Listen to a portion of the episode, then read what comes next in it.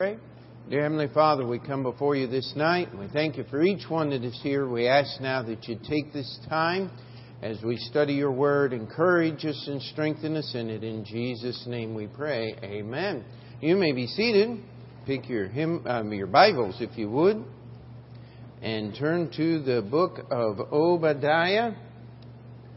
Obadiah is the shortest book in the Old Testament, and uh, we now only, after Lord willing, after tonight, we'll only have uh, Micah and uh, uh, Zephaniah to finish up our study on the minor prophets, and we'll try to get those in the next couple of weeks here. But we start in verse 1 the vision of Obadiah. Thus saith the Lord God concerning Edom. And so, right there in the first sentences, uh, we're introduced to uh, the author, Obadiah. Obadiah was a common name. I believe there's about eight different Obadiahs in our Bible, maybe a couple more.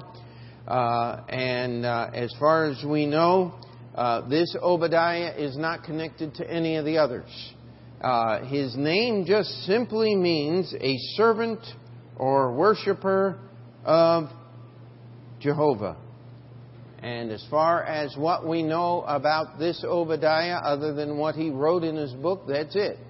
And some people said, well, when did uh, this uh, uh, prophet write and all of this? Well, as we'll get through the text tonight, uh, he is going to prophesy doom against Edom, the descendants of Esau, because of their behavior during the destruction of Jerusalem.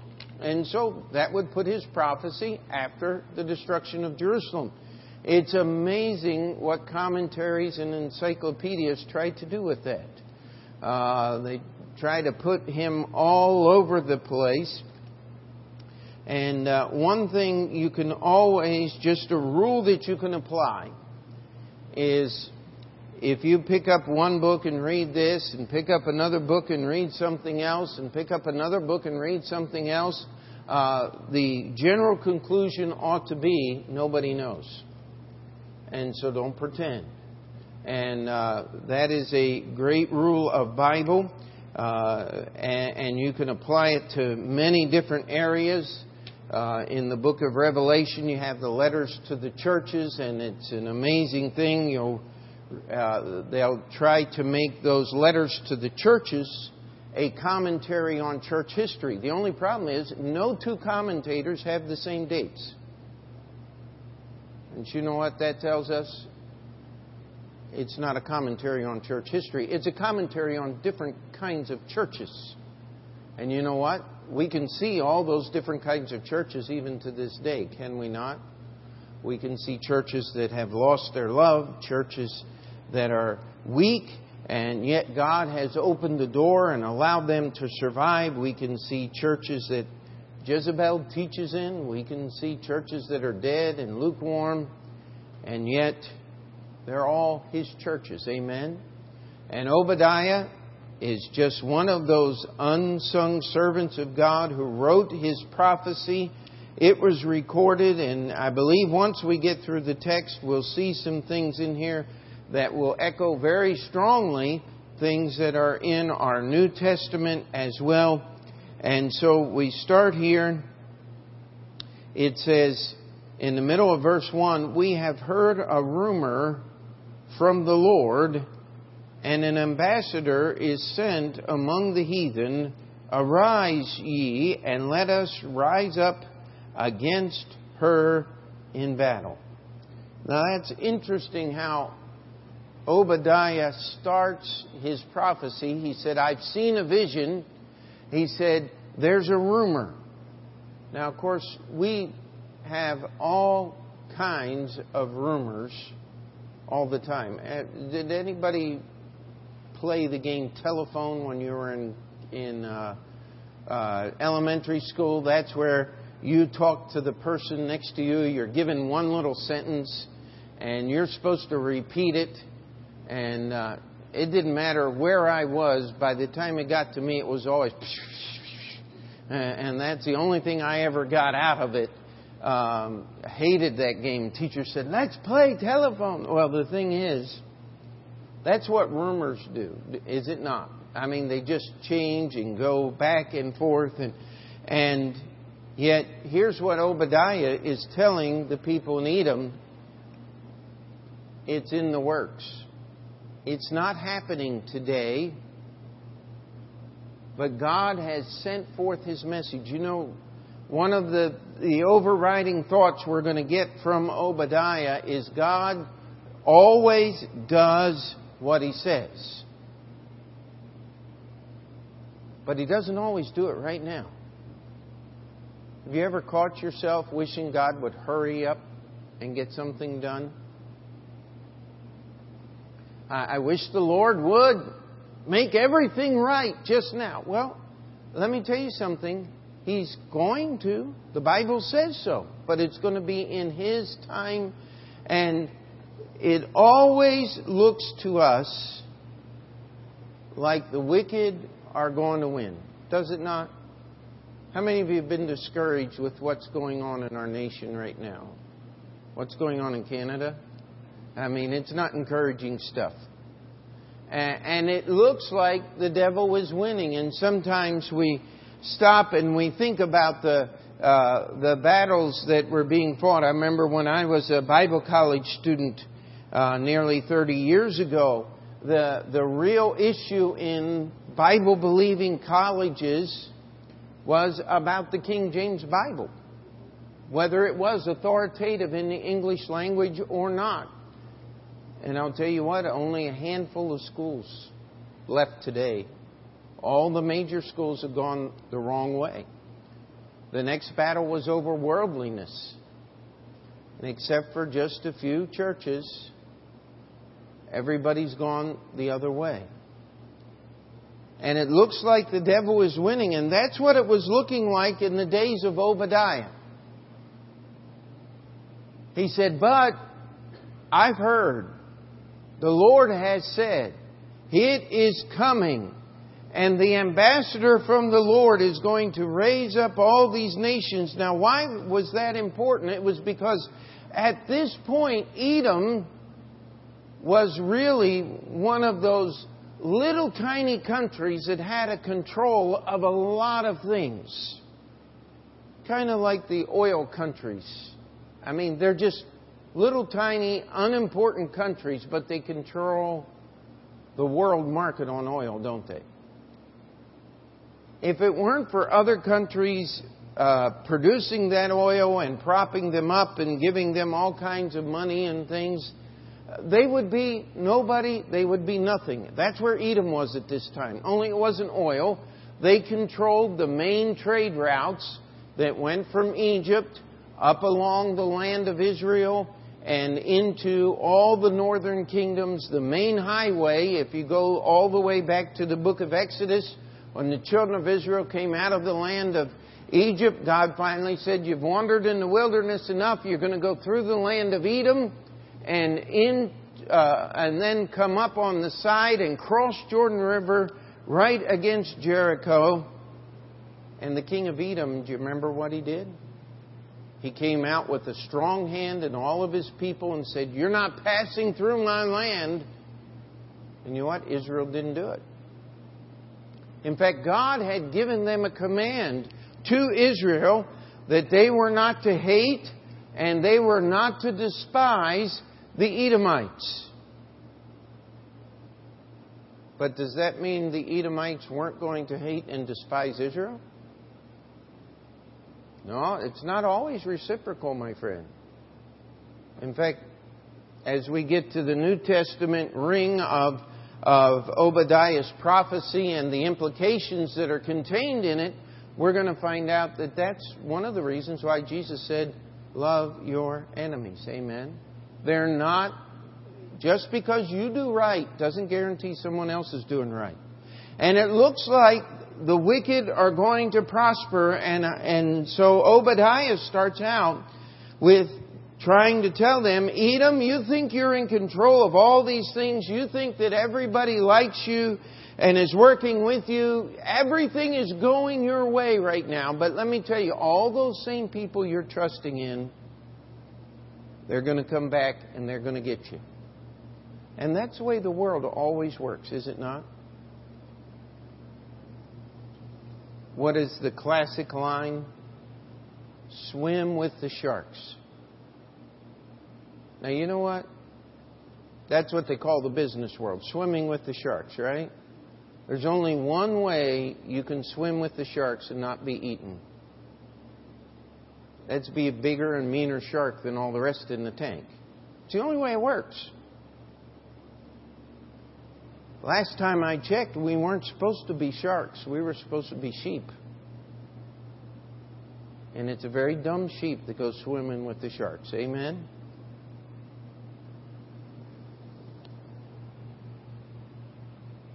Listen, our trust, and this is where Obadiah is going with his prophecy Edom did not put their trust in the God of Israel. They didn't, in fact, they would despise him and do everything they could to hurt his people. And God says, Listen, I'm still God. And it may take me a little while to get it done, but I'm going to get it done. That's why he starts out with a rumor and an ambassador. It is coming. And so we come down here and he says, Behold, I have made thee small among the heathen. Thou art greatly despised.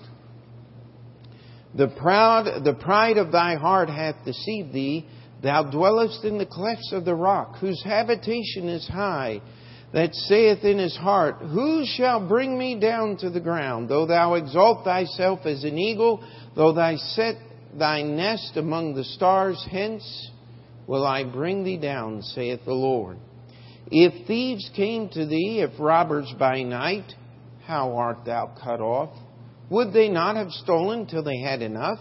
If the grape gatherers came to thee, would they not leave some grapes? How are the things of Esau searched out?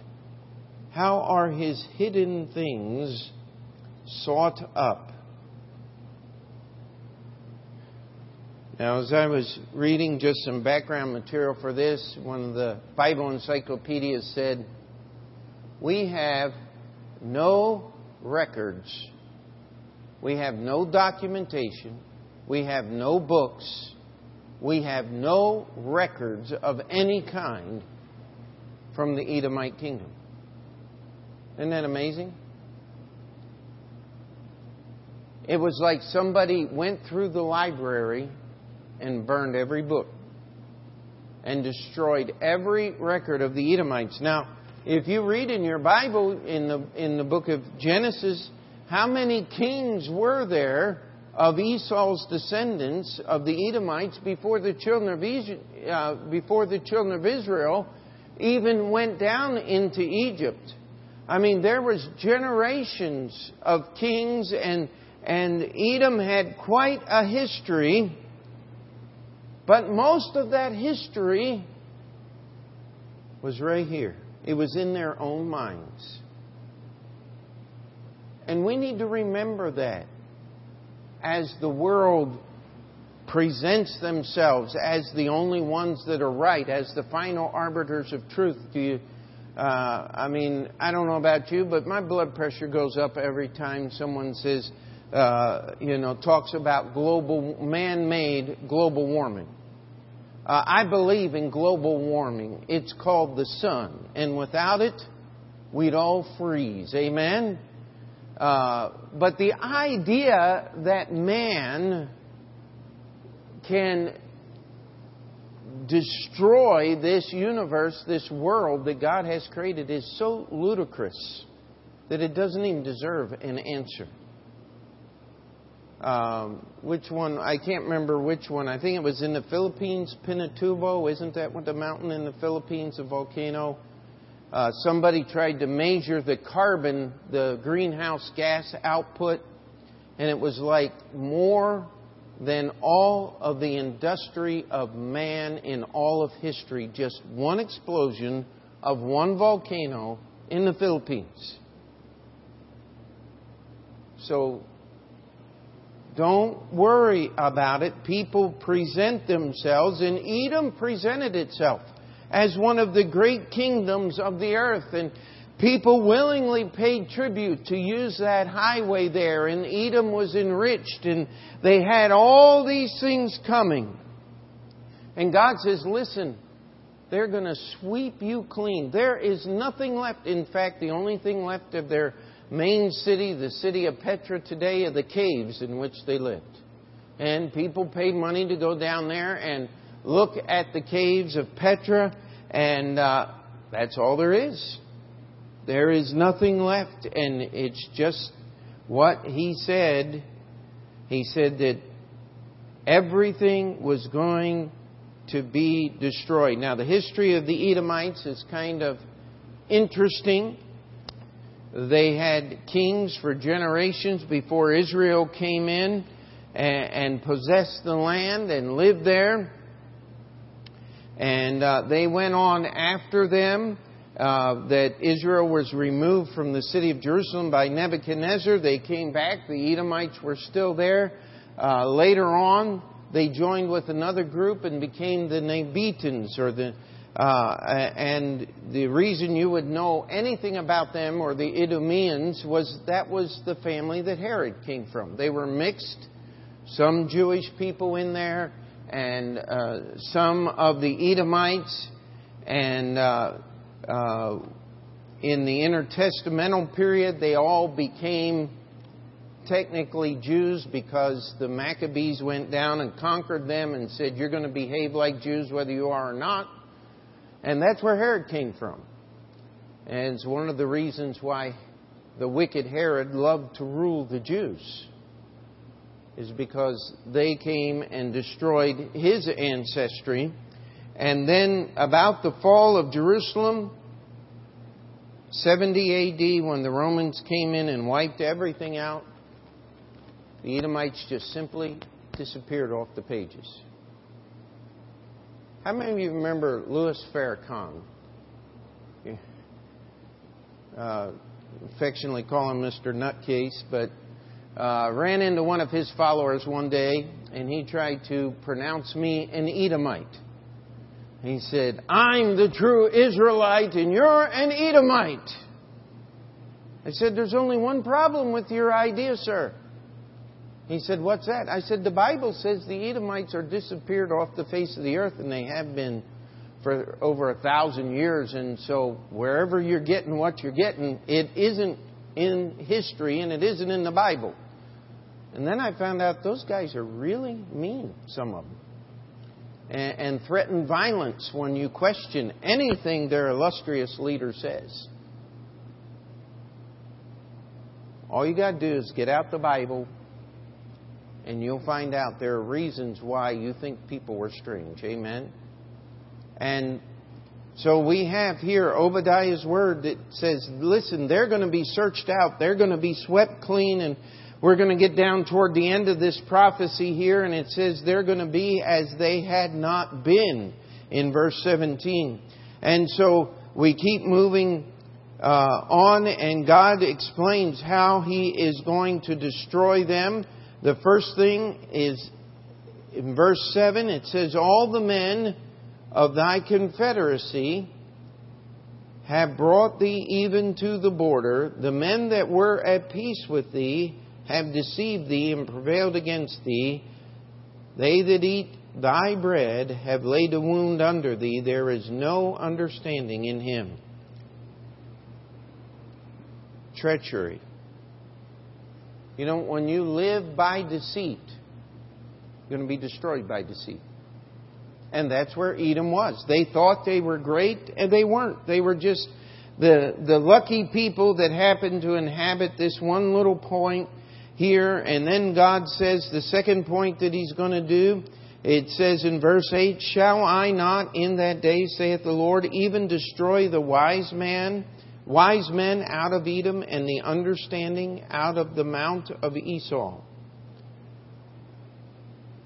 You know, when God does things, He's, he's got a method to what he does. The first thing he says is all the people you trusted, they're going to turn against you. The next thing is, I'm going to take away the wise men. Now, it, it just sounds like a modern day happening, doesn't it?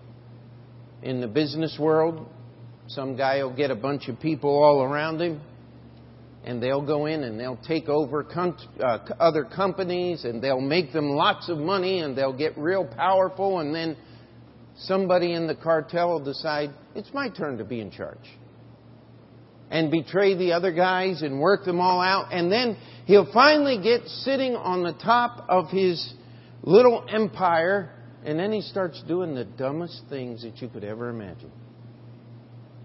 Just read the paper. I mean, these things aren't new because human behavior is not new and God is not new. And He does the same thing, and we just need to, if there's any encouragement here in all the doom and gloom of the book of Obadiah, is that we can see exactly what is going to happen to those that stand against God. Those that rise by treachery are going to be destroyed. The wisdom is going to be destroyed. And then, verse 9, it says, And thy mighty men, O Teman, shall be dismayed, to the end that every one of, Mount, of the Mount of Esau may be cut off by slaughter. And then God goes on to explain why.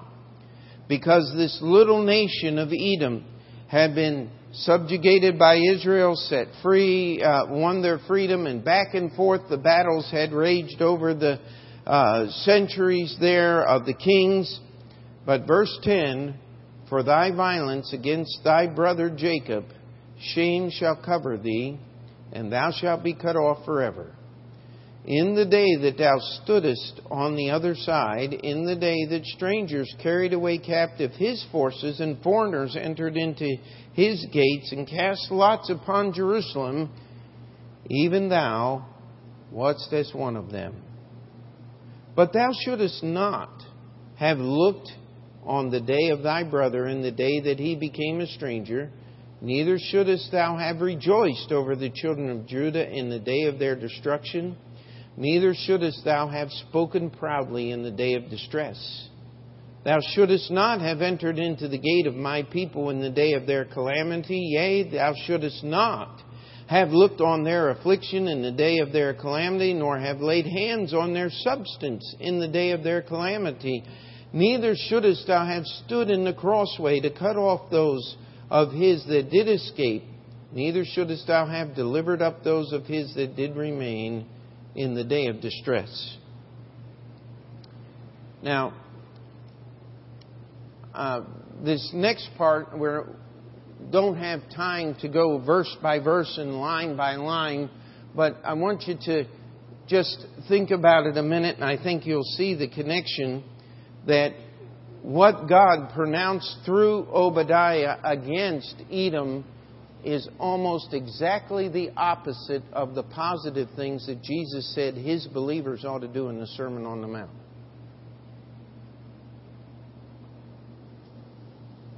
He said we were to love our enemies, didn't he? He said when someone smote you on the right cheek, you were supposed to turn the other one. It said you weren't supposed to rejoice at the calamity or the distress of others. And here, Edom has done all of these things.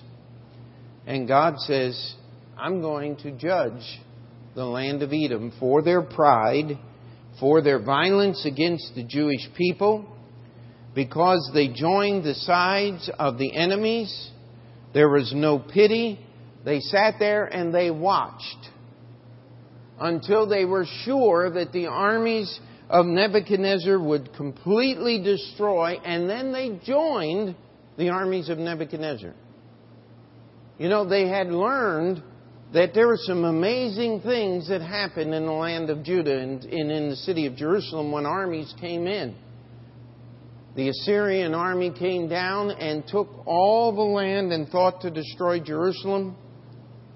And God delivered them. 185,000 soldiers died in one night in the Assyrian camp. God did that. So the Edomites waited. And once they knew that God was going to destroy Jerusalem, then they joined and they partook in the spoils and they laid their hands on their treasures and they made sure that even those that could have escaped were caught in the trap. Now, if you were a Jewish person at this point, those were some very, very dark days. Read the prophecies of Jeremiah. Read what he went through in, in those days as the, the Babylonian armies came in, and Edom was one of the ones that made sure all of that happened. Now look at verse 15. For the day of the Lord is near upon all the heathen, as thou hast done, it shall be done unto thee. Thy reward shall return upon thine own head. For as ye have drunk upon my holy mountain, so shall all the heathen drink continually. Yea, they shall drink, and they shall swallow down, and they shall be as though they had not been. And so, as we read the, the prophecy here of Obadiah, he says, The day of the Lord is coming. He said, All the heathen are going to ground, uh, gather round about you as you partook of the spoils of this of the Jews in Jerusalem. He said they're going to partake of your spoils. They're going to drink until the bottle is empty and they're going to throw it away. And it's going to be like you never existed. And history tells us that happened that way. There's no records. One commentator said that it was the Edomites that God promised absolutely no reprise, no mercy. No one would be left. Egypt, there was going to be a remnant left in the land of Egypt, and it would be a kingdom again. And we see others, uh, other people that are mentioned, but of the Edomites, their destruction was complete. You know, Paul put it this way in the book of Galatians. In fact, why don't we go there just for a minute and get a little application from from uh, from Obadiah. And it's a little backwards of what's here, but Galatians chapter 6, Paul is giving us the positive, just as Jesus did in the Sermon on the Mount. And uh, we have the negative in the book of Obadiah. And we start in verse 6. It says, Let him that is taught in the word communicate unto him that teacheth in all good things. Be not deceived. God is not mocked, for whatsoever a man soweth, that shall he also reap.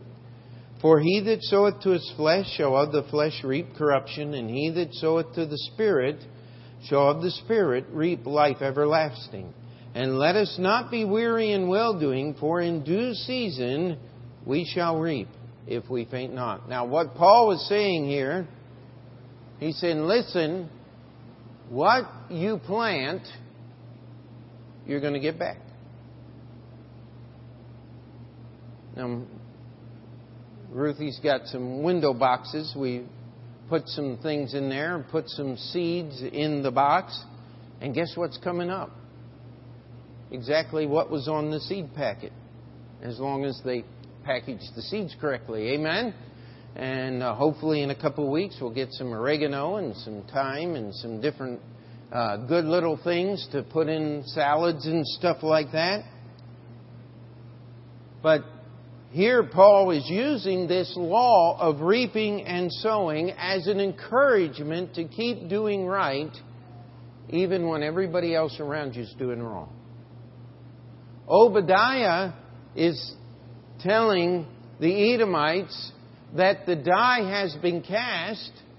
You have already sown the wrong seed, the wicked seed. You have already done these wicked things and God's judgment is going to come upon you and take you away. You see, we, we need to do one thing. We need to take time and encourage ourselves in the Word of God because God's Word always stands. Amen? And even though everybody else around us is doing wrong and everybody else is going a different direction, we need to remember something. God is just. God is holy. God will judge His people, but He's going to judge His sinners too. Nobody gets away with it with God. And Obadiah's little book mirrors negatively so many of the great positive truths in our New Testament. And we take this one little chapter, 21 verses, and we've just got a few more to go to finish up. In verse 17, it says, But. Now, whenever you see that conjunction in the Bible, you always know two things it's connected, and we're changing direction.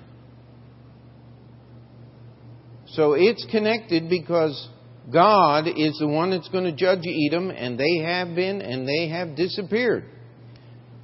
But upon Mount Zion shall be deliverance, and there shall be holiness, and the house of Jacob shall possess their possessions. You know, sometimes people ask questions about how do you know that the Bible is real? How, how can you have a how can you know that the things that are in this Bible are, are really true? Well, let me offer you one thing to think about. Israel.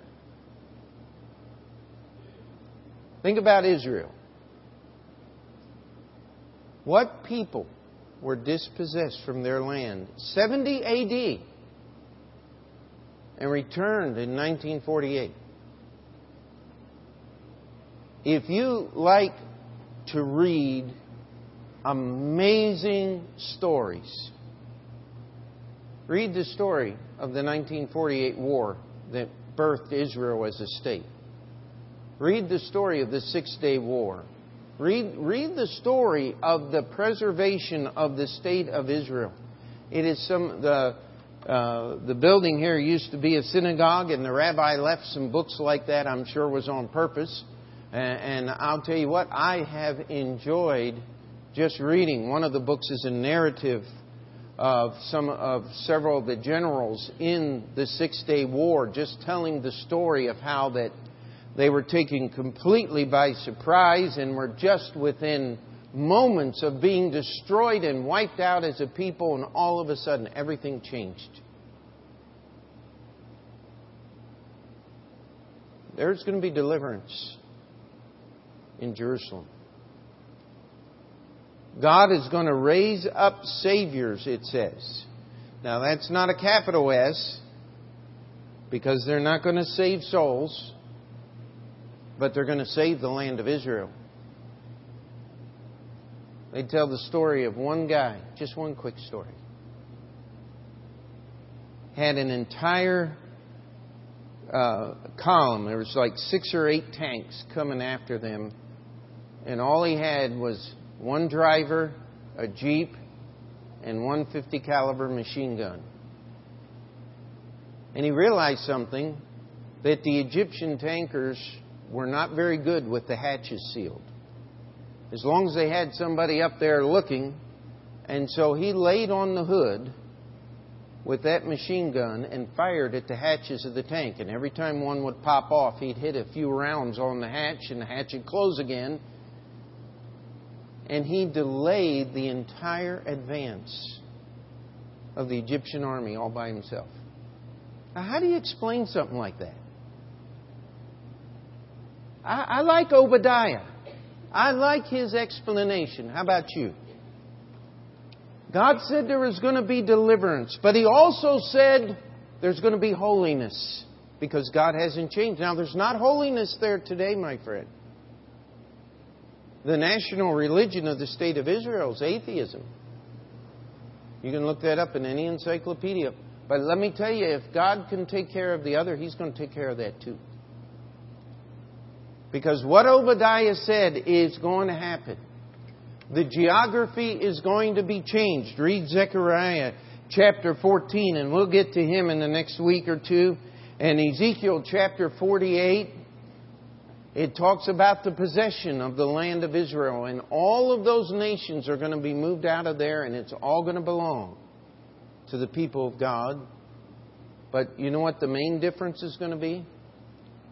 They're actually going to be God's people. They're going to worship the same Savior that we worship. And it goes on to talk about the house of Jacob shall be a fire, and the house of Joseph. Now, Jacob and Joseph were estranged at the point of Obadiah's diary uh, uh of writing. Uh, Joseph had been carried away captive by Assyria, and, and Judah or Jacob had been carried away by the Babylonians. But it says, There shall not be any remaining of the house of Esau, for the Lord hath spoken it. And they're going to possess their lands and the captivity of the host of the children of Israel, that of the Canaanites, even unto Zarephath, and the captivity of Jerusalem, which is uh, Sepharad, which is the land of the Philistines. And Savior shall come upon Mount Zion to judge the mount of Esau, and the kingdom shall be the Lord's. Now we know, according to the book of Revelation, that there'll be a new Jerusalem. And Jesus will dwell in that city, and all of God's people will dwell there, and that's what Obadiah is referring to at the end of his prophecy. God's getting ready, my friend. If Paul thought it was the end days in his lifetime, how much closer are we today? Again, God's time clock. He didn't completely wipe the Edomites out until about 70 AD. That was a long time from Obadiah. Obadiah would have had to have been around 550, uh, 575, somewhere in that neighborhood AD. Uh, the city of Jerusalem was destroyed about 600, and then again uh, in 603, and then like 598 or something. So shortly thereafter, Obadiah prophesies. Be over 600 years before his prophecies of the land and concerning the people of the Edomites are completely carried out. But it happened. And the day of the Lord, we're still waiting for it to start, my friend. But it's coming. Obadiah heard a rumor, amen? And it's been echoed all through the pages of our Bible. You see, God is going to fulfill His word. And so, I, I don't know why, but it just seems like the past few weeks, everything I've heard in the news has been discouraging. Have you noticed that? Maybe it's because I started listening to the news while I was driving or something. Uh, news is always discouraging. It always seems like the wrong people are winning. But then stop and think about where are the wrong people? When I was a little kid, it was Dr. Spock. Not the guy with the pointy ears, okay? He was the one that was telling people how to raise their children. Uh, I remember seeing a copy of that book, and, and my parents had it. Uh, fortunately, they didn't pay much attention to it. Uh, he was the one that said, You should never discipline your children. You should never do anything. They'll grow up all right, all by themselves. You know what? Before he died, he said, You know, my book was a bunch of garbage. He didn't use those words. But he said, you, you have to help children. You know what? Those people that stand up and exalt themselves, just like the Edomites, They're going to be gone. So don't get worried. Just get obedient. And all God's people said, let's pray. Dear Heavenly Father, we come before you this night. We thank and praise you for the prophecy of Obadiah. Lord, we thank you that we can look down through the pages of history and see it fulfilled so many different ways. And yet, Lord, we know there's still more left to do. And so, Lord, we ask that you would encourage us in your word and in being obedient to you and in simply trusting you. In Jesus' name we pray. And before we finish that prayer, we'll keep our heads bowed. If you'd like to